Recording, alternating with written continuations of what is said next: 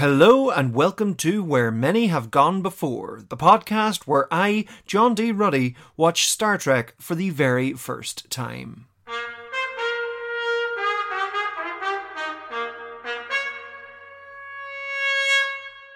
This podcast was kindly sponsored by my supporters on Patreon. I would like to welcome some of our newest supporters, including Sean Bates, Jesse O'Leahan, and Catherine Gilks. Thank you so much for all your support. If you wish to support this podcast, you can do so at patreon.com forward slash John D. Ruddy. This week I am once again joined by Mr. Michael Leddy. We will be talking about the episodes Arena, directed by Joseph Pevney, story by Fredric Brown, and teleplay by Gene L. Coon, and Tomorrow is Yesterday, directed by Michael O'Herlihy, and written by D.C. Fontana. In the previous episode, I was complaining about Niall McDonough's terribly sounding microphone, which I had a lot of work to try and salvage. There must have been a little bit of karma towards myself not good karma, bad karma for me complaining so much about Niall and his microphone that this week, while I was editing this episode, for whatever reason, my microphone decided to be full of noise and it was super quiet. And I don't know what happened, to be quite honest. but thankfully, I had recorded the whole thing on my phone as well. So the sound quality for this episode it's not terrible. I'm just going to say this now. It's not terrible. It's totally listenable, but it's not as good as it has been in previous episodes. Just to give you a heads up. So, without further ado, enjoy the episode. Hello, and welcome to another episode of Where Many Have Gone Before. I'm joined again by Mr. Michael Leddy for two intrepid episodes this time. Mr. Michael, how are you doing? I am doing very well, John. Very well indeed. Looking forward to going where many others have gone before. Excellent. So tell me, what have you been watching this week? I have been watching a new American private eye show, a lot of episodes of this show called Stumptown, mm-hmm. starring Cobie Smulders, who you Oh. probably know from the Marvel movies. Maria Hill. and also from um, How I Met Your Mother. How I Met yes, indeed. And I finished episode thirteen last night. I watched twelve and thirteen last night, and they were excellent. Twelve was a little stronger than thirteen, but it's a really great show. I love I love Cobie Smulders, and I'm really digging the show. Great scripts, and I'll probably watch another one. I don't know. I might watch some. Uh, there's another sci-fi show called Emergence. Yes. a little girl with superpowers, and I Yes. have a couple episodes of that to watch. So that'll probably occupy my TV screen this evening. Very good. You weren't impressed with Space Force, I saw. I watched the first three episodes of Space Force. Yes. It was so unfunny, and I found it to be mixed up in terms of what it was trying to be. Yeah. That I, for the first time, it's the first time in a couple of years that I pulled the plug myself and thought, I'm not going to watch any more of this show. Normally, I finish things. This isn't for me. Normally, I finish things because I do the the entertainment slot on local radio, and so I always feel that even if I'm not enjoying a show, I should watch it to completion Yeah. and that's happened a couple of times. But by this time, I thought there's nothing more for me here. Episode episode three. What did you think of Space Force? I haven't watched Okay. it. I I, I, I, on- Okay, I yeah. only I only saw the trailer for it. Yeah, I mean, it ta- it takes a lot for me to get into a TV show anyway because I find TV shows are a massive commitment of time in com- in comparison to. Yes. Uh, that's that's something where that where me and my wife differ on massively. Is she is very much a TV series person and I am very much a film person because I love how a film can just get in, tell its story, beginning, middle, and end, and away it goes. And you feel like you've had this wonderful relationship with these characters and you've gone through an emotional arc with them. And my wife is prefers well once once you get to know these characters then you get to spend loads of time with them and i mean i have watched a lot more tv since being with her. Like i mean um there's a lot of shows where i've kind of put off watching or but you know it's it's nice to watch with her. So like the likes of community for example i didn't bother watching community when it came out but i then went through watching all of community in the space of about three or four weeks, and I loved it. Um, same with uh, Brooklyn Nine Nine. I didn't get into that until I started going out with my now wife, and uh, all sorts of kind of things like that. Yeah, I'm a T. I get I get her point of view. I really do. I, I always say that same thing about spending time with characters. Like when you find a show like House, Yeah. or a show like Dexter, and you get to spend six years or eight years with those characters. Yeah. That and that's the way I watched those shows. I didn't binge them. I watched them new every week. Yeah. That was brilliant. Yeah. That was fantastic. You know. I whereas I I more often prefer to just sit down and you know go on a two two and a half hour maybe three hour movie. Well, I suppose that's that's kind of what I love about the Marvel Cinematic Universe is it kind of bridges that gap where you've got these standalone films, but you follow the characters over a series of movies, which uh, which is nice to do. It's like a TV series. It is. It, it, yeah, it, it works like a TV series. Yeah. You know. Yeah, I, I, I, I, get that. Yeah, I get that. And and um, uh, the two Avengers movies were like a season finale. Yeah. Like Oh, to- it was like- absolutely. It was like, a two part. It was like a two part season finale. Yeah. It was so TV. Yeah. Oh, 100%. And particularly just the way it all finishes off, you know, with uh, the, the cast members signing off. Although I have, I have heard that that was, um, in, in the final credits of, uh, Avengers Endgame, they, the cast members sign off their autographs uh, as part of the credits. And I have heard tell that that is how the cast, the original cast of Star Trek sign off in their final movie. Uh, I, that, that was directly influenced by that, apparently. The Russo brothers, Okay. the Russo brothers always That's- liked the way that they signed off their names into the stars. And I haven't seen that yet, That's but, a wonderful. but I will. That's a wonderful movie. Yeah. Undiscovered Country is Yeah. one of the great Star Trek movies. Great Star Trek Yeah. stories. Full. I'm looking forward to watching the films actually, you know, particularly Mm-hmm. now that I get the crew, now that I know who they are and what they do. Uh, I'm really looking forward to getting into the films with, you know, bigger budgets and uh, different stories. Um, so that's exciting. part of the fun of the movies too is, is the fact that uh, I know you've seen some of the movies, but having seen the TV series, you will then recognize the supporting Yes, cast. exactly. These people like Kyle and Janice Rand, who may not have many lines, but you'll be able to go, "Oh, that's that guy Yeah. who's always in the beanie room." Exactly. that woman who's always yeah, Yeah, That's cool. I, I'm I'm really really looking forward to that. To getting the little things appreciate, like even like watching the J.J. Abrams movies.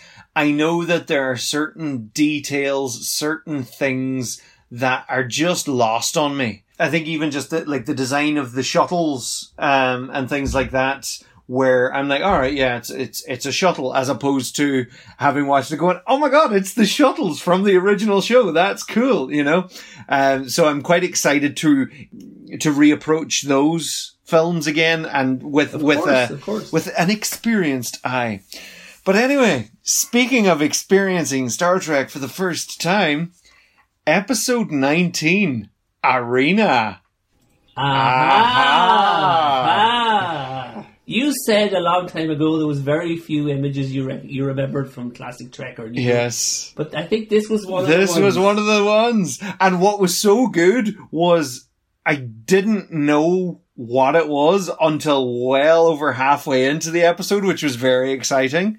So we will, we will leave the reveal. We will leave the reveal, even though it's totally going to be on the, uh, title card of this podcast, but it'll be, it'll be fine. It'll be fine. Uh, we'll keep the suspense. So, the episode opens and it's episode 19 arena and i'm thinking oh, is this what i think it is is this the episode where spock and kirk fight to the death no it's not it's it's, it's not that one No, it's it's not that one because you got me a little bit excited you, you you were like oh there's an episode coming up that uh, based on what you've said and i was like oh is it going to be this and it was called arena so i was like is this the no, no, it's not. That is that is still to come.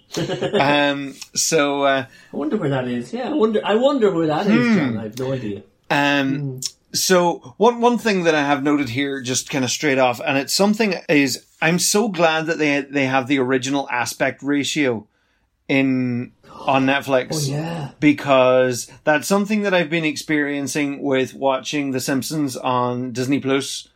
That uh, they cropped they've cropped it and oh, it can be so annoying because there are some shots that are just re- they're badly framed. Occasionally, it'll even Yes. cut out important details of the shot, and it's oh, it's so annoying. Like you know, it's it's. Eh, it, it's gone. It's it's gone backwards into the, the realms of pan and scan, except ironically in the opposite direction. Yeah, no, it's terrible. For my my worst experience with that is the television series Kung Fu from the 1970s. Yes, I have it on on DVD, but for season one they decided, oh, it would be a good idea to crop this to 16:9, and it's horrendous, and nobody liked it. I hate it. Horrendous. Yeah, It makes it ruins the framing for everything, and this is an action show, and it's just it ruins it. Yeah. At least for season two and three, they stopped doing it, but but season one is ruined. Yeah, like if something is shot with a certain aspect ratio in mind, you you can't just retroactively change the framing. Agreed. Um, I mean, technically you can, and okay, occasionally that's actually what they did. Uh, uh, some shows do that. Well, tons of YouTubers do it. The Wire, they went they went back and did The Wire, but the creators came back and used their source film, and they Yes, exactly, exactly. Like, um, I'm pretty sure The Hobbit shot in like 5K, but it wasn't necessarily, they weren't always going to use all 5K of it. They could crop into certain shots. But anyway, so um, we join the intrepid crew of the Starship Enterprise. They're visiting Commodore Travers on Cestus 3, and they have received a couple of communications with them, and one of which Commodore Travers is insisting that they bring down a tactical team with them. So there's there's a little little bit of a mystery going. Okay, right, what's going on? They're they're quite looking forward to meeting Commodore Travers, and so they beam down to Earth Observation Outpost Cestus Three, and they discover that it is destroyed. Dum dum dum. I I love the design of this place. Actually, I like this. This set has to have been shot. Uh, has to have been built for another show because there's way too much money in this set to have been this one-off episode. Like it was clearly built for something else, and they were like, "We could do an episode of Star Trek here." I wonder, I wonder, but that that's that's that's just my theory. No, what it probably is, I'll find out here. Um, but yeah, you're right. So much of what Yeah. they had on those shows, all those shows back then, were repurposed from the show that was Yes. filming next door. Yeah. So it turns out that uh, the messages that they received were seemingly old messages and that they got to them too late. But they find a survivor, a beige shirt, as I like to call him, because he's wearing a beige shirt. Spock is picking up cold blooded creatures, which, if I was very smart, I could have twigged right then and there what was going on. But no, I wasn't. I wasn't I wasn't sure at this point. So they send a red shirt out to check out what's going on and he instantly gets eh, annihilated in this weird red blue dissolve effect. And also the Enterprise is under attack, so they have to put up their shields, so no beaming machine uh, in action. So they're firing down these missiles or what what are disruptors. They just they just keep dropping in. They're just barraging the whole place. They're like mortars.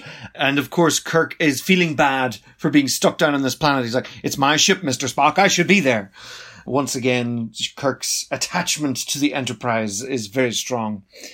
Uh, so they're looking out towards the high ground, and uh, Kirk runs over to where he because they they've been here before, so they know where the arsenal is. So they run over. Kirk runs across the battlefield as it has become, and of course Kirk.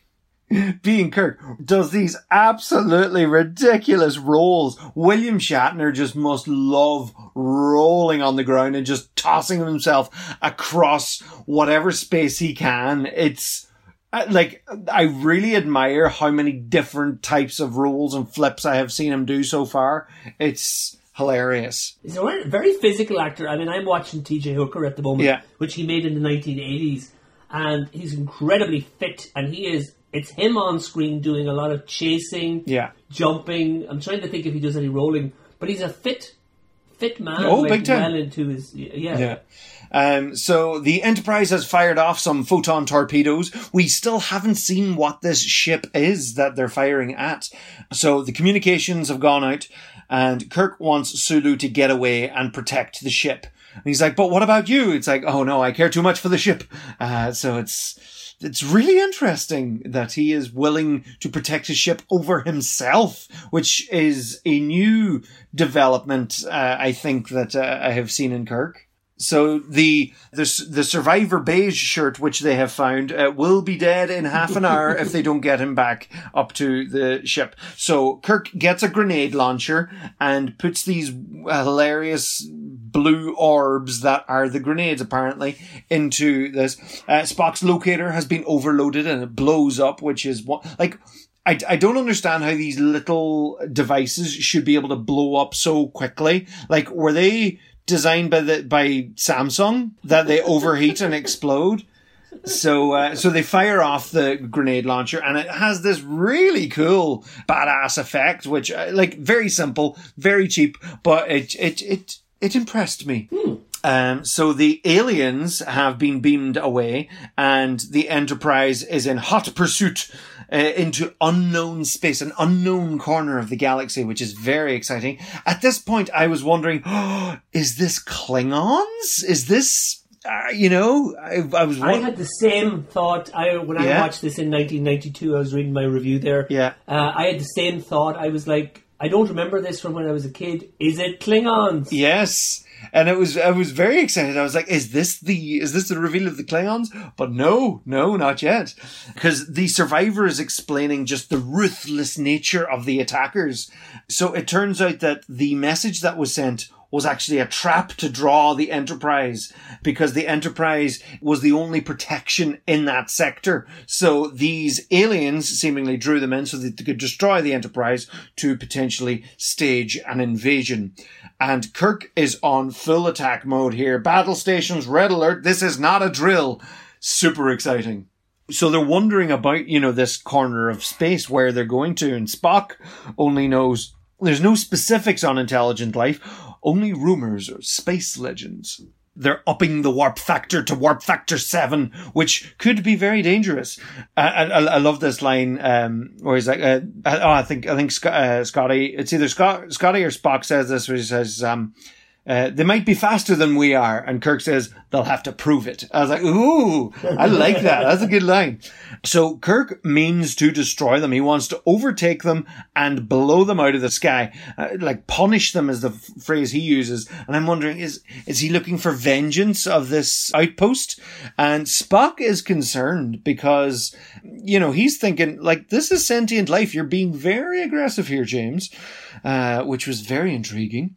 Then Kirk says, out here, we're the only police around. And I was like, Oh, that really rings a strange bell at in this day and age as we're watching as we're watching police brutally attack peaceful protesters. Yes. Oh my god. Yeah. Yay. I mean, you know, props to actual brave police who actually uphold the law, but um But these same issues, I mean, they, those things were happening in the 60s as well. Well, well, this is the know. thing. This is the Yeah, thing. yeah. There were riots in the summers of the 1960s as well. There were like Yes. I'm I'm I'm actually I'm working on a video at the moment uh, about the Stonewall uprising of 1969 in uh, Greenwich Village, the um, the gay bar that was raided, and it essentially became the stepping off point for the next stage in evolution of the LGBTQ plus community. Ah, okay, okay. So uh, yeah, it it is. There are so many echoes of the '60s. Um, so they have upped to warp factor eight, which is very exciting, and they come across an uncharted solar system. And Uhura lets them know that we're being scanned from this from that system, but the other ship is heading away from that system. It's very strange. It's like what's going on? They're they're not going to that system, but no, the other ship seems to be wary of that system. It's it's it's, it's very good. And then it turns out the alien ship is slowing down and until it's actually stopped. It is unmoving. And Kirk is like, right, we are going to blow it out of the sky. So Kirk is locking on. Spock seems very uneasy about this. Some a, a very very good, very subtle performance from Leonard Nimoy actually, because he doesn't say anything here, but you can just see he's not right about this, and I really like mm-hmm. that. So they're slowing down too, and of course, sl- slowing down has really given them a big shunt, and everybody uh, staggers from side to side. I have this noted later, but I'm going to say it now. So the Starship Enterprise doesn't have seatbelts. Like, that's a major design flop, particularly given the amount of times where they're having to hold on to their desks for dear life.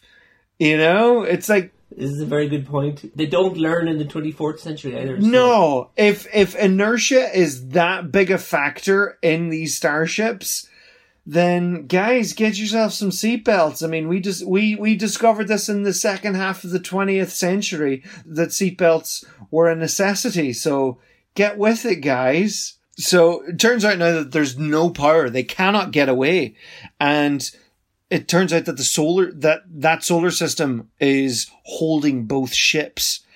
And it's not a tractor beam. It's it's unidentifiable power as spock puts it which is very intriguing. And then upon the screen we get some trippy visuals. We are the metrons. And I thought this was quite funny because it reminded me uh, very much of Captain Scarlet. This is the voice of the Mysterons. Anytime I used to have two lights in my bedroom, uh, they were like side by side. They were like little studio light kind of things. Very, very 2000s. And uh, if you got a CD and you shone it about because the CD would pick up both lights, you could shine it about and it actually looked like the Mysterons looking That around the room. cool. Love it. Love it. Love it. So the Metrons uh, don't like violence, and they're sending Kirk and the commander of the other ship to a random deserted planet to have essentially a little battle royale uh, fight to the death. And they mention the other ship is is a Gorn ship, and I'm like, wait a minute, Gorn. This rings a bell. I in previous episodes I have referred to it as Gorgon, but Gorn. I knew it was Gore. Gore. I knew there was. I knew that it was something like that, and it's Gorn. And I was like, "Oh, is is this going to be the big giant reptile?" And Kirk is beamed away, and I was like, "Ah, it's the Gorn! I knew, I recognized this." And of course, they have uh, installed CGI blinks to make him look more realistic. Oh, really? Yeah. Yeah, you know, in in case we weren't convinced before that it wasn't a man in the suit, they have put in blinks. You know, in, in the same way George, George Lucas put uh, made uh, the Ewoks blink in one scene. Uh, he didn't bother with the rest of it, but just that one scene, he f- found it was very important to have them blink because otherwise we wouldn't believe that they were real. but funnily enough, I, I did actually really like the outfit. I thought it was really good for the Like, for a TV show, it was a pretty impressive costume in fairness. I like it. I've always Yeah. liked it. I know Yeah. it's kind of it, it- it's uh, infamous in many different ways, but I like it. I like that look. I think it's iconic, and it's yeah, I like it. Yeah. And then they proceed to fight and they do the what I what I understand to be the iconic terrible fight choreography of the slow punch across the sky and Kirk slaps him with both hands on the back of his shoulder and then he slowly hits his hand the other direction. Oh, it's so bad. And then he claps him across the, the head. Oh my god. Like, I get that they were probably trying to show that the Gorn is slow and steady and cumbersome and Kirk is more agile. But wow, I think they could have done it in a bit of a better way. Like, the fight choreography in Shore Leave was much better than this. The fight choreography in this is god awful. But again, I loved it. Like, don't get me wrong, I'm not dissing it. It was Yeah. ridiculous and I loved every moment of it. It was so bad. so, Kirk throws a rock. It's not very effective. The Gorn lifts a massive rock and flings it at Kirk. This is something that I that I have a pet peeve about, and it's totally understandable. But it's something that I have a pet peeve about uh, in TV shows and films, for that matter. When you have something that is supposed to be heavy, and when you see it bounce, I hate when you see it bounce because it gives the game away. Because as long as the character, the actor acts as if it is heavy, then we'll buy that it's heavy. But when you see it bounce, like like there's a there's a bit that always jumps to mind. It's in the third Hobbit movie, even though there are only two Hobbit movies. But the third Hobbit movie, the Battle of the Five Armies, there's a bit where one of the dwarves, Kili, is carrying this huge, heavy wheelbarrow full of rocks, and of course, this is to demonstrate just how strong the dwarves are. Like, they're literally walking past with these huge boulders, and he's carrying this big wheelbarrow. And then he drops it in anger to complain to Thorin.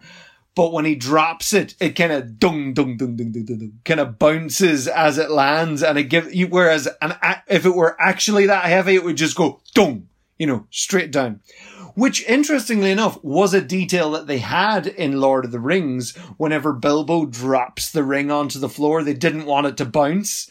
And so it just goes boom. And to get that shot, I think they actually used a mag- a magnet in the floor to make it just boom. Smart, smart, smart. But yeah, so that's, that's, that's one of my pet hits. But again, this is a TV show from the 60s this is the least of their concerns if whether or not a giant boulder bounces or not. Who's to know? I mean, it could be a, an, an, an element of that planet that these giant boulders bounce for some reason. I like the way your mind works. It could be. A wizard did it. I've been a I've been a sci-fi and fantasy fan for long enough to be able to make up any excuse for anything. and that is mine.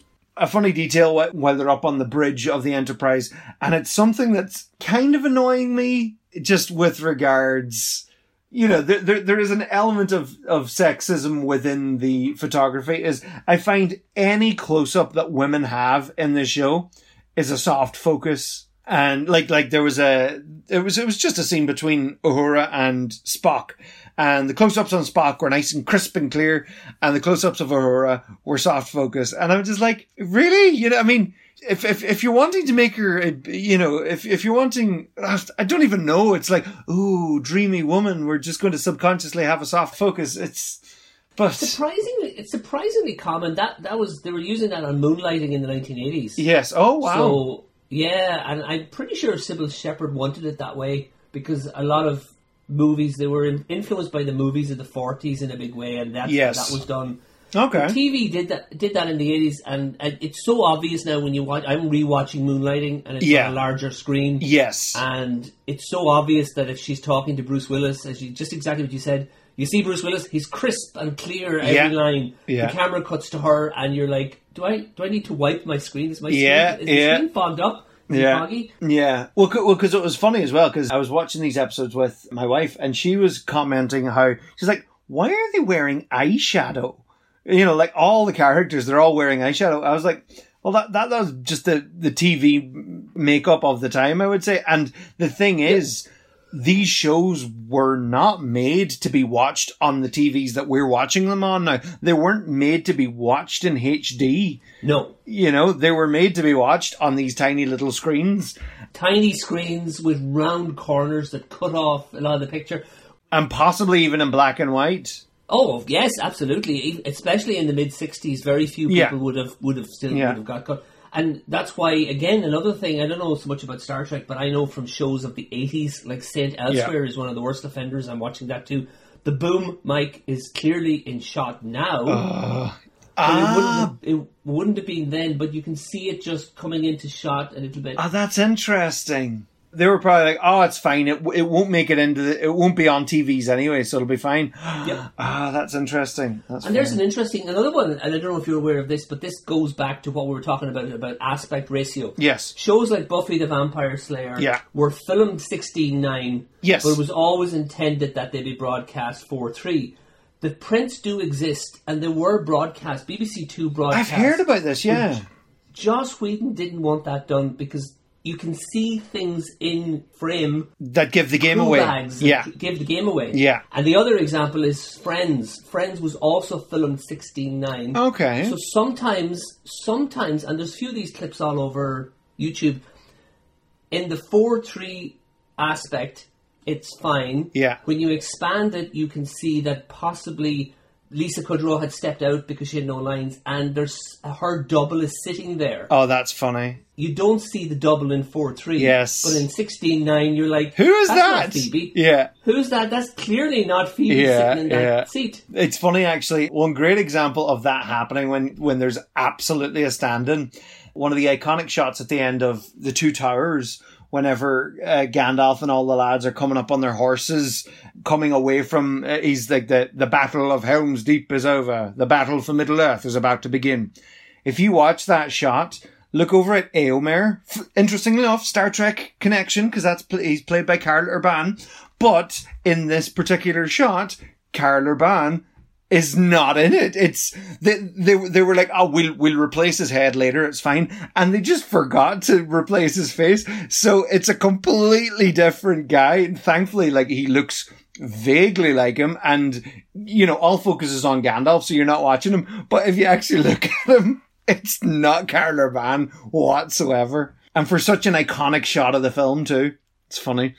So speaking of iconic shots, Kirk is down fighting the Gorn. Uh, Kirk is on the run. He's trying to fight the Gorn. He needs a weapon, but there's nothing of substance down there. He's trying the sticks, the boulders, they're, they're just rubbish. And he's, he's like, picks up some bamboo. He's like, no, this isn't good. And he finds, um, some like sulfur on the rocks. And he's like, there's something about this that I think I could use, but I don't know. And it's interesting actually now go, going over this structure where they, they introduce all of the elements that he uses to combine ultimately at the end. Everything that he tries and fails, he's, he's trying it all. Um, so the Gorn is tying up a rock and you hear this kind of hissy laughter, which is very funny. It's this, and I, I'm just like, oh, I love this. There's large deposits of diamonds on this planet, and of all the rich, all of the riches on this planet, I would trade it all for a phaser at my side or a solid club. So there, he spots a rock on the perch above the Gorn, and I'm wondering, is the Gorn baiting him at this point? Is does does the Gorn want him to drop this? Because it seems very convenient. But Kirk goes up anyway and pushes the boulder over and splat right on top of the Gorn. So Kirk goes down to confirm the kill. But shock horror, that big giant rock did not kill the Gorn. And Kirk runs away from the Gorn and this is quite interesting. It's one of the first times I've really seen Kirk quite despairing, Okay. which which I thought was quite interesting. Other than uh, when Kirk was split up into two personalities and one side of him was was despairing, but this is the first time I have I've seen Kirk kind of genuinely scared, going. I don't think I'm going to make it out of this, which I thought was again a very very interesting development for his character. That, that is very interesting, yeah. So Kirk runs straight into the Gorn's trap. Very obvious tripwires. Like if he was, li- if he had literally just watched where he was going, he could have jumped over it. But no, of course, he spends his entire time conveniently looking backwards while he's running. So uh, he triggers the trap and all boulders fall on top of him and he is trapped under these. And the Gorn approaches with an obsidian dagger or what it appears to be because he's going to kill the White Walkers. It's, oh, it's, it's brilliant. Uh, Kirk, Kirk manages to get away, runs away. And then there's this cheesy cliched shot of the Gorn walking towards the camera out of focus. I was like, ah, brilliant. It's, it's just so camp. I have since actually watched because I'd seen it before, and this was partially why you know I, I knew this scene so well, or at least why I was familiar with the how iconic this was. Was when back in 2013 there was a Star Trek video game, and the advertisement of it was William Shatner playing with the Gorn, like they're playing a co-op uh, game of it, and he's like, "Oh, you never have my back," and they get into an argument, and they recreate the fight uh, with all the terrible choreography, and uh, of course they're old now, so they're uh, exhausted by doing it, but it's really funny. I was actually reading about that 2013 ad. I've never seen it. That's why I got distracted. Yeah. I must actually look it up when we're finished. I had never seen that. It was actually the same actor inside the suit as well. The same guy came back to do that. Oh, really? Oh, that's funny. Yeah, same guy came back. Oh, that's Bobby Bobby Clark. He repri- he later reprised his Gorn performance uh, in the uh, uh, 2013 uh, arena parody for the Star Trek video game. Yeah, Oh, that's he did funny. it twice. He, he came back in 2009 as well. There was a documentary, Yeah. Bring Back Star Trek. Oh yeah, Is that one of the Channel 4 ones? yeah. What's his name? Um, the guy, Yeah. guy with the long hair, Justin Lee Collins. Justin Lee Collins, who fell from grace. the guy. Oh, okay. I don't know anything about him. The guy in the Gorn suit is the same guy. So the guy. Oh, there you go. He, he kept coming back to play the Gorn. Yeah, there you go. That was that was his claim to fame. He was like, "You don't know my face, but you know my physiology." So Spock talks with the Metrons, and they're like, "Okay, well, uh, your violence shows your lack of civilization, so you're not quite ready to play ball with us just yet." But seeing as you seem to care about Kirk, we're going to let you watch. So, for the second time in Star Trek history, the cast of Star Trek watch an episode of Star Of Star Trek. Trek. You could Where they're watching Kirk versus the Gorn on their screen. Spock recognizes the potassium nitrate. There's all of these different chemicals, all these different things around. It's it's it's it's like a it's like a point and click PC game where there's like, okay, there's this thing here and that thing there and this thing here, and I've gathered them all up together. Wait a minute, if I combine this with this and this, it's like MacGyver and Breaking Bad eat your heart out. Like this is this is long before they were doing any of that. So um, Gorn, of course, actually because Kirk has been recording himself, but the Gorn actually picked up one of his communicators, so the Gorn is able to listen to all of Kirk's whinging, going, "I don't think I'm going to be able to make it out here." Meanwhile, the Gorn's sitting there listening in, going, "Ha ha ha."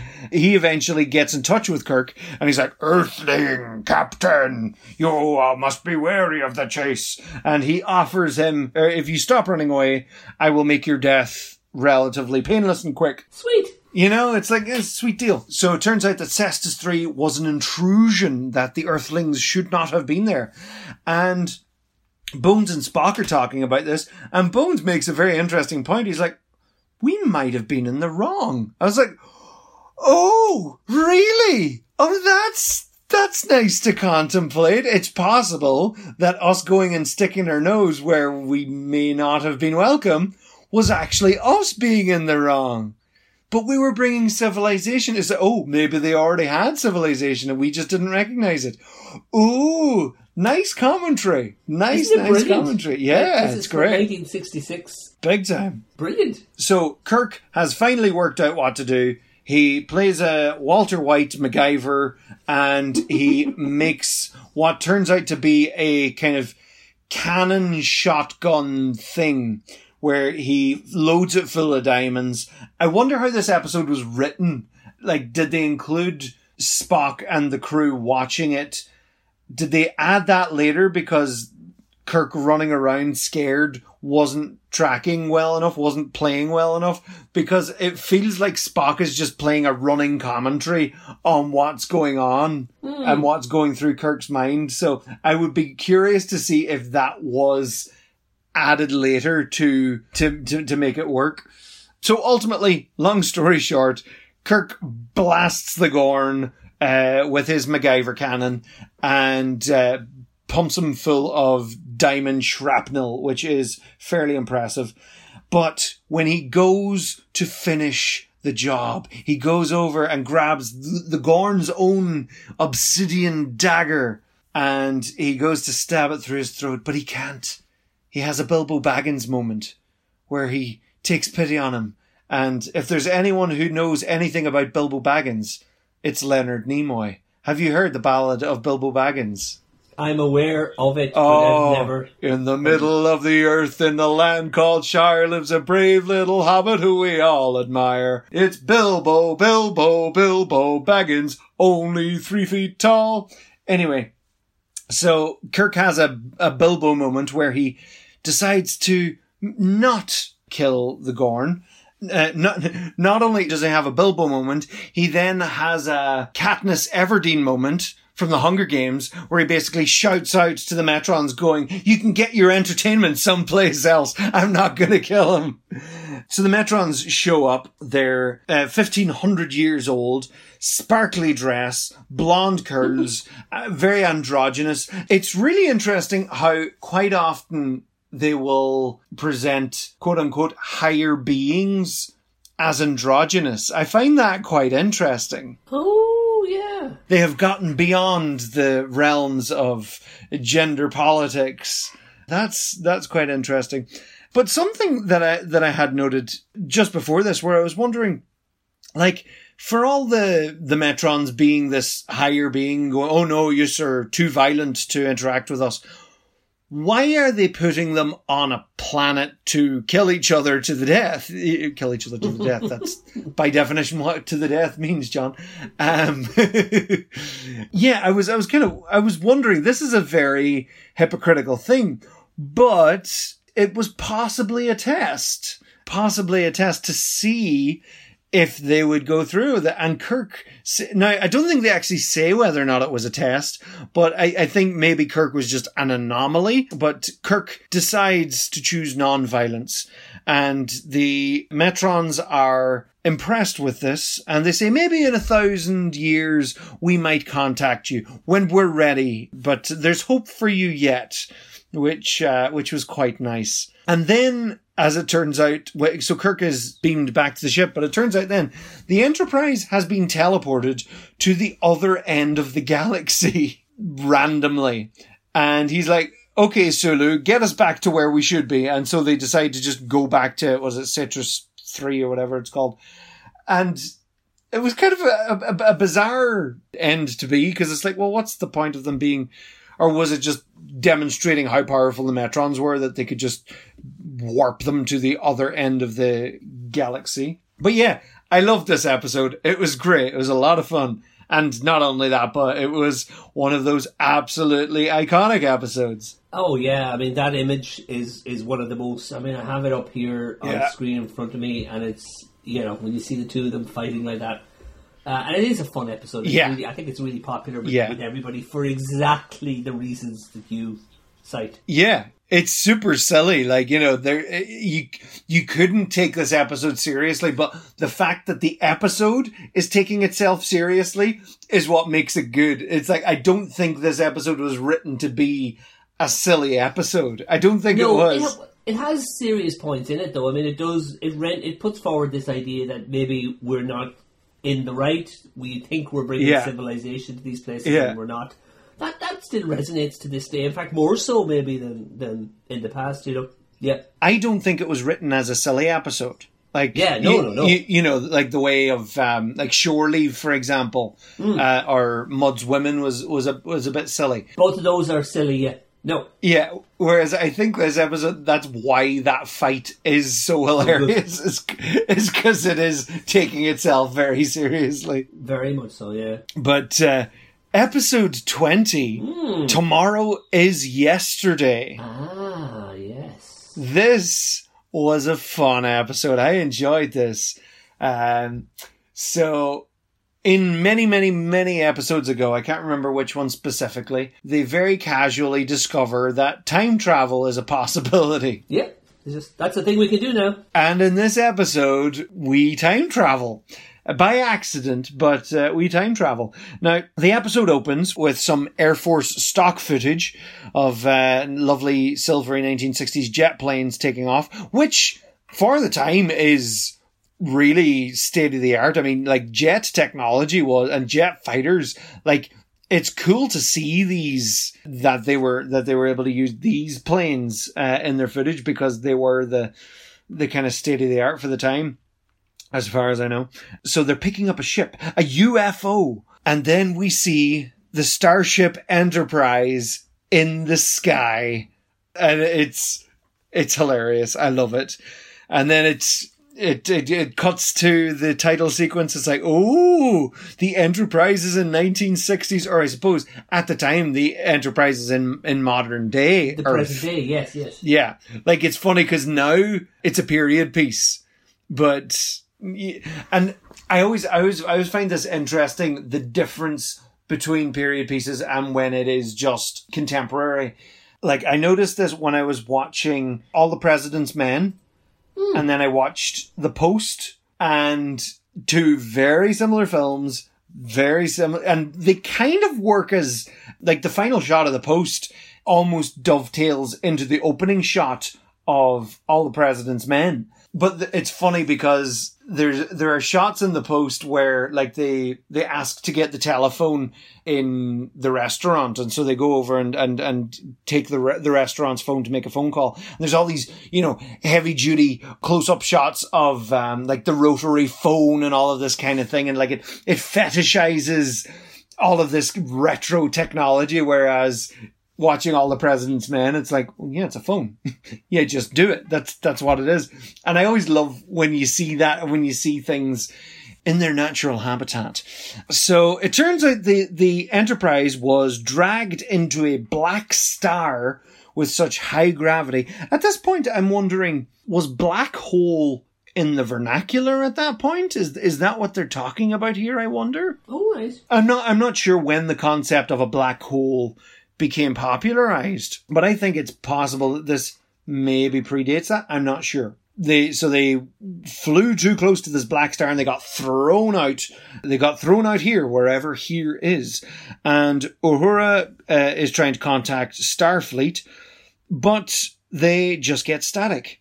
But then they hear another frequency and it is talking about the astronauts uh, mission going going to the moon and they're like wait a minute we're in the late 1960s what year did this episode air? Uh, this would have aired on the 26th of January 1967. oh wow 2 years before. I mean obviously the apollo mission was was going at that point but that's cool. That's you know they're they're this was very much in the zeitgeist and it makes so much sense where they're sitting there going people are excited about sending a man to the moon. Let's make an episode of it. That it's it's cool. That's nice. Um this episode almost felt a bit like a doctor who episode in, in some regards. Also a really nice detail that they had in the bridge of the enterprise the natural sky light coming in into the bridge was really good. It was, you know, you felt like you weren't in space. You felt like it was being lit by the sky. And I was like, that's someone who is paying attention to their lighting right pretty there. Now, that being said, the lighting of Star Trek has been super impressive. I've really, really, really liked it. So there's a jet observing the Enterprise from below, and they may attempt to bring it down. And and this jet is potentially carrying nukes, which just complicates things. So Kirk decides to catch the jet in a tractor beam, but of course, because this jet isn't a futuristic machine, the tra- tractor beam begins to crush the jet. So they decide to beam up the pilot instead, and Kirk is there to welcome Captain John Christopher, who is the pilot, and he is super edgy. He's like, "Oh, you speak English?" He's like, "Of course I speak English." You know, of course, you know, trying to work out uh, is this the Russians? Where are we? What is this? What's going on? And as they're walking down the corridor, a female crew member comes walking past. He's like, "What? A woman?" And he's like, "Yeah, she's she's a member of the crew." It's like, "Ooh, politics! I love it." Interesting little bit of world building. Actually, there's a lot of world building in this because finally we have an earth person to explain things to. So Kirk is explaining that the Enterprise is one of 12 of its kind. So there are 12 other ships like the Enterprise, which is interesting. And uh, mentions that it's of the United Earth. Ah, God, that sounds amazing. It sounds so good.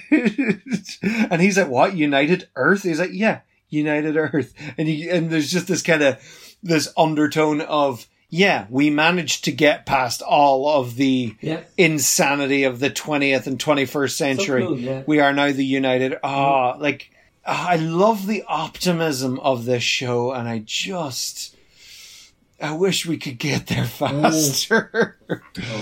Oh man. Mm-hmm. Yeah. So Uhura is showing him around the bridge, which I would say is a massive culture shock because not not only is it a woman showing him around the bridge, it's a black woman showing him around the bridge. Uh, which, even though the military was integrated at that point, it still uh, still would have been uh, quite a thing. Spock doesn't want to return Christopher because it could change the future. This is one of my hates about this episode. It's like everything Kirk has just done is just the worst Oh, yeah. possible thing. to 100%. do. Bring the guy aboard, tell him everything, Yeah. show him everything, and then Spock, as you say, is like, well, we can't send him back. Yeah, it's like what what next is he going to do? Give him a sports almanac? oh god. So so Kirk decides to meet him in the office and he's recording things into his computer and the computer is talking back, "Yes, dear. Of course I will record that for you, dear." And it's like, what is going on with this? And then Christopher comes in and Spock comes in as well, and they overhear the computer talking to him like this. And it's, it's like, it's like they're working out what's, what's going on here. Why is your computer talking like, like that? Of course, Christopher is super impressed that there's a computer that's able to talk like this at all. So it turns out that the computer was being repaired on Cygnet 14 and they gave the computer a female personality because apparently that colony was predominantly female. But it's kind of like okay so i mean if, if if they're like trying to go for a feminist vibe here or but why then is the voice so subservient? You know why is it speaking like a stepford wife? But who's to know? So Spock checked the tapes and Captain John Christopher has made no relative contribution to history, which must be a terrible thing to hear. you know, it's like Earth, mostly harmless. He's like, but I have a wife and two children. At this point, I'm sitting there going, so they don't have like men in black neuralizers to, to, to fix this problem or, but apparently not. That, that hasn't been invented in this universe. So Scotty is fixing the engines. Note on Scotty, actually, I discovered this. Well, uh, my wife pointed this out to me that uh, the what's what's the actor who plays Scotty? Doing Jimmy, do- James doing. James Doohan. Um, yeah, his, his both his parents are from Northern Ireland, but he was from Vancouver. And he fought in because my wife's from Winnipeg, so she got very excited when it turned out he fought for he fought in the Winnipeg Gunners or something like that. But he fought in the Normandy landings in World War Two Oh yes, I think I knew that. Yes, that. that on Juno Beach, yes, I think I knew which that. is thoroughly impressive, and also that he came up with the idea of making his character Scottish. Oh, okay, that's possibly again. Apparently. Yeah, yeah. So Captain Christopher is on the loose now. He has decided, no, I am going to escape here uh, no matter what. Kirk catches him in the beamy uppy room and he has a wonderful little piece of choreographed terrible fighting with him and it's great. Another little detail that they dropped was there are 430 people on the Enterprise, which I thought was uh, a, a, another nice detail to get to know. So that's a massive crew. Yeah, because they were talking about, look, if he goes down, that's one thing, but we have nowhere to go. We, you know, we can't go and contact Starfleet, so we are stuck in the 60s as well, and we can't just go down to Earth because then that's 430 people who could potentially go and change the future, uh, which is uh, very interesting indeed. And yeah, and Kirk explains, or it was it's either Kirk or Spock explains, in our society, Captain Christopher is useless. He would be archaic. And Bones says, you know, could he be retrained? Could he be re-educated? And it's re- really, really, really interesting concept. Really interesting. You know, can these, can these, can an old dog learn new tricks? And then Spock comes in and realizes that he has made an error again with his pronunciations of his ors at the end of his words, sensors, tr- projectors, errors. He has made an error. And the error in Christopher was that Christopher's son becomes Colonel Sean Jeffrey Christopher, who goes on the first probe to Saturn. Ah. So he is important. Now, he still hasn't gone to Saturn in our lifetime, so I, I don't know. You better get a move on. Yeah, I mean, I, I have written here, God, we were ambitious. And it, it's something, it, it is quite depressing, you know, when you look at just how optimistic and how ambitious people were in the past. Like basically up up until 9-11, I think people had a really a really positive view of the future. I think Um, there's, there's an excellent Apple TV series I've been watching called For All Mankind, and it's Ronald. Yes. Moore, who was one of the main writers, producers on Star Trek in the 90s. Hmm. And it, it, it it's based on what happened at NASA in the 1970s. At the start of the 70s, they were gung ho and very much on for doing all of these things Yeah. there was a big change in NASA in the mid 70s, a big Yeah. change, and Yeah. that took the wind out of everything. And what this show has done is he's he's a friend in NASA, and they put together this idea of what could have happened. So it's science fiction set in the 1970s, assuming NASA had stayed on track. Ah, yes. So where I am in the show at the moment, by the mid 1970s, late late mid late 70s, they already have a moon base and there are people on Yeah. the moon and stuff like that. Yeah. They really were on track to do a lot of things. They they were they were doing it, and then they just stopped. Yeah, yeah. I th- I think yeah I think Challenger uh, had a had a major part, particularly in the public eye looking towards space exploration. The Challenger disaster. For anyone listening who doesn't know what that is, because. You know, shockingly, there are some people who everything is new to someone, Yes, and um, Challenger disaster. I'm not. Was it 1988? three three I would have thought. 83. Oh, yeah. Ah, yeah. Oh, yeah. Um, I wasn't born then, so it, it happened before my time.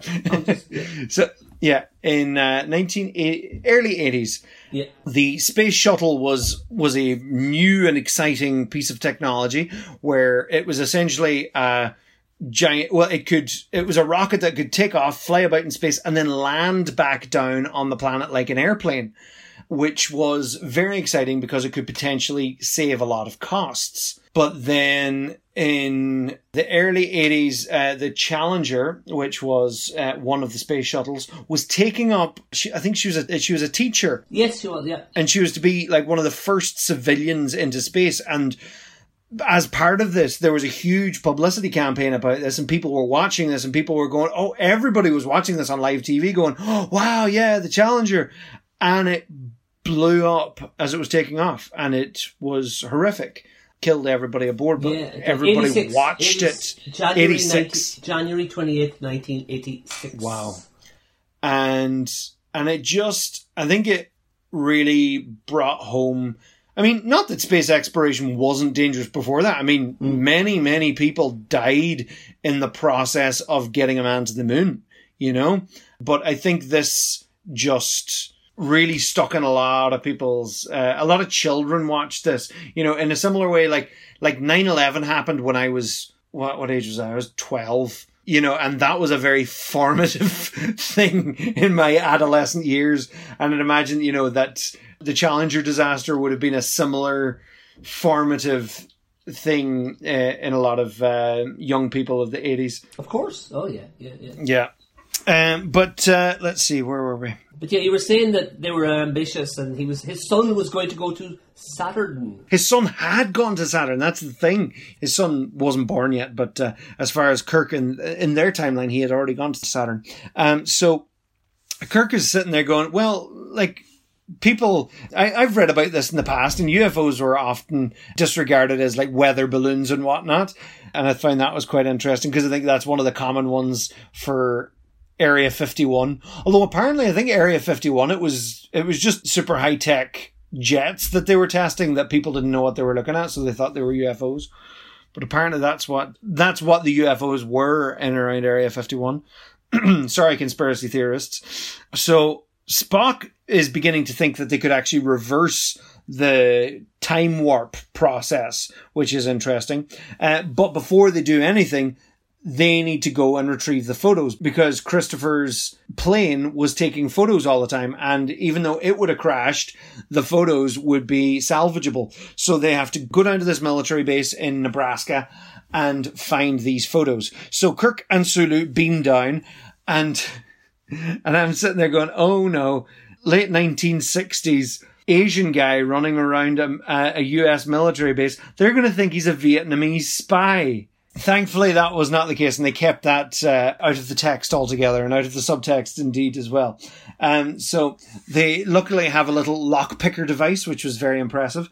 There, there was a shot of the Enterprise flying above the Earth, and the moon was in it, and it was so weird seeing our moon in a shot of Star Trek. I thought that was quite cool. So Kirk and Sulu are caught stealing these tapes, and the guy who captures them. He takes their communicator. The communicator bleeps and the Enterprise just straight up beams him aboard as well. I never caught his name. The dude is just frozen. He is sitting there going, what is going on? Spock walks up to him, disarms him, and the guy's just staying in place going, what is going on? So Kirk and Sulu continue to wander around. I'm thoroughly impressed that 23rd century Kirk can make sense of 20th century analog tape technology because I can't even make sense of 20th century tape technology. Uh, in a grand digital world, I'm thoroughly impressed. So they sneak into the photo lab, but again, they're caught. They are the worst. worst. oh my god, like they are terrible at sneaking around. So Kirk leaps at them. He literally throws himself. This was one of the funniest fights. Like at one point, I think he kind of jumps horizontally at them. I was like, are, are they trying to create this kind of futuristic martial arts kind of like this this is how close quarters combat happens in the future. It's so ridiculous. He grabs onto the top of the door and swings himself up so one guy flies under him, then he hops over the next guy. It is so bad. It's wonderful. So Sulu is beamed up, he escapes, and Kirk is caught and interrogated. And Bones is worried about Kirk while Spock begins to test his theory. Kirk is being questioned by one of the other generals down there, whatever his rank is. I didn't quite catch his rank. Kirk is being super sassy. He's like, I'm a little green man from Alpha Centauri. It's really nice there. You should go there. And he's being accused of sabotage and espionage right in the middle of the Cold War. Don't blame these guys for being super cagey about how, how these guys got in. Spock, Sulu, and Christopher beam back down uh, with two phasers, heavy stun force, uh, as they are set to. Oh, and, and a, a lovely little detail. This is the first time it's been properly shown that this machine does is we've seen this uh, this is the food generator machine whatever uh, whatever we call it ah, okay and but this is the first time that it's been shown that you can literally just say oh i want to eat this and it will make you this because uh, the captain who's been captured up on the Enterprise, he's like, uh, I want some chicken soup. And the other guy's like, all right, okay. And just straight up makes him a bowl of chicken soup right there. And he's like, it's chicken soup, which was quite entertaining. So Christopher walks past a guard uh, down the corridor on, in this military base, and then Sulu just straight up judo chops him in the back, and they rescue Kirk. But Christopher pulls a gun on them, and he want because he wants to return. He's like, no, no, no, I have to go back now. Spock Vulcan death grips him because he's like, no, you can't return here. You have to show up where you disappeared, otherwise people are going to ask too many questions. And so Spock devises that if they fly at the sun, they can slingshot around the sun and time warp their way back to where they need to go. But not only that, but on their way past the Earth, they can fly past the time that they need to return the other two lads to, which is super convenient. But also, I really liked how they talked about slingshotting because I would say again, the people of America anyway would have been, probably would have been familiar with this idea of slingshotting because that is what they used for the lunar missions. And it's quite possible that people who are interested in how the lunar mission was going to work, they would know how slingshotting worked, where the rocket would go up and around the moon and the, the moon's gravitational pull would slingshot them back to Earth. So I thought that was quite cool. So that's exactly what they do. They they decide to slingshot around and they and they fly through it. So they beam Christopher and the other lad back, but Christopher doesn't remember. Now, I have a massive problem with this. This does not make any sense, Michael, whatsoever, and I'm very annoyed. So, first of all, they replace him before he was beamed up. Mm-hmm. Doesn't make any sense. Like, yep. unless they beam up the previous Christopher and like just kill him or something, because because because this was the thing that I was the quandary that I was thinking beforehand. It's like if they beam him up or if they beam him back down to past time, then the Enterprise isn't going to be there to beam him up in the first place. Therefore, there will be two Christophers. But then as the show presents it, they just straight up make up their own rules and replace him. But the only way that this is to make sense is if they actually prematurely beam up the past self who's down on the earth, beam him up and swap him with the one that they have up. It makes no sense. It makes, makes no, no sense. sense. I, I, I, in my review from 1993, when I watched this on BBC, I said the exact same thing. The ending is nonsense. Yeah. Where are the people beamed into or onto them? How are they beamed into onto themselves before the events occurred? There's Yeah. nothing that makes sense about that. Without any knowledge Yeah. of, you know, like that's Doesn't silly. work. It's, I mean, It doesn't work for me.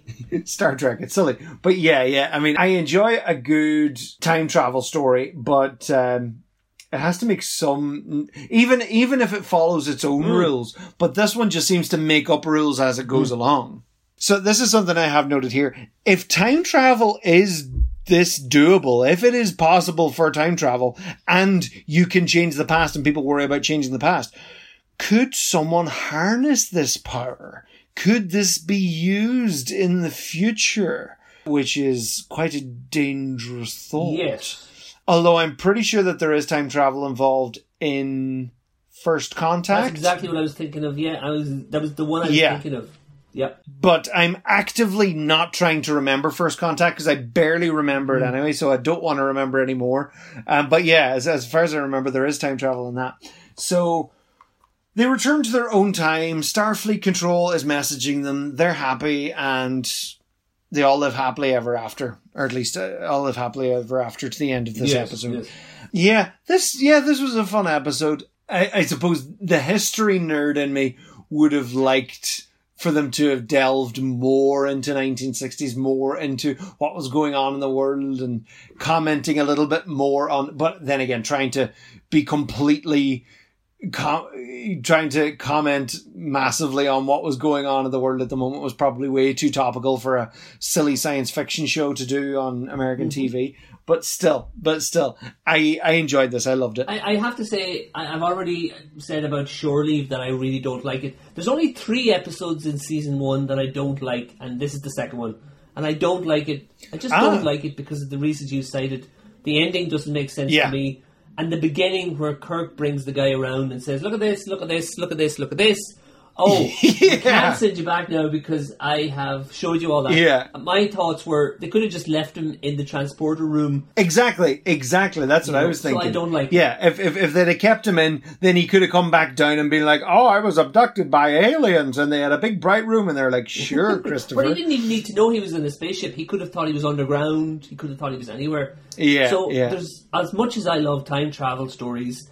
This is the second of I think it's three. I'm just looking at my grades here. I think there's only three that I really don't like, and this is the second one. Ah, there you go. There you go. I mean, yeah, it's it's definitely not one of my No, favorites, but it was fun. yeah, there's it was fun, fun. elements in it. I mean, I agree. There's fun elements in it. Yeah. What's interesting too, you you referred to it actually, and I only rem- I was only reminded of this as you spoke. Yes, time travel was invented at the end of the Naked Time. The Naked Time. And what I had forgotten, which I now re- re- originally this was meant to be part two of that.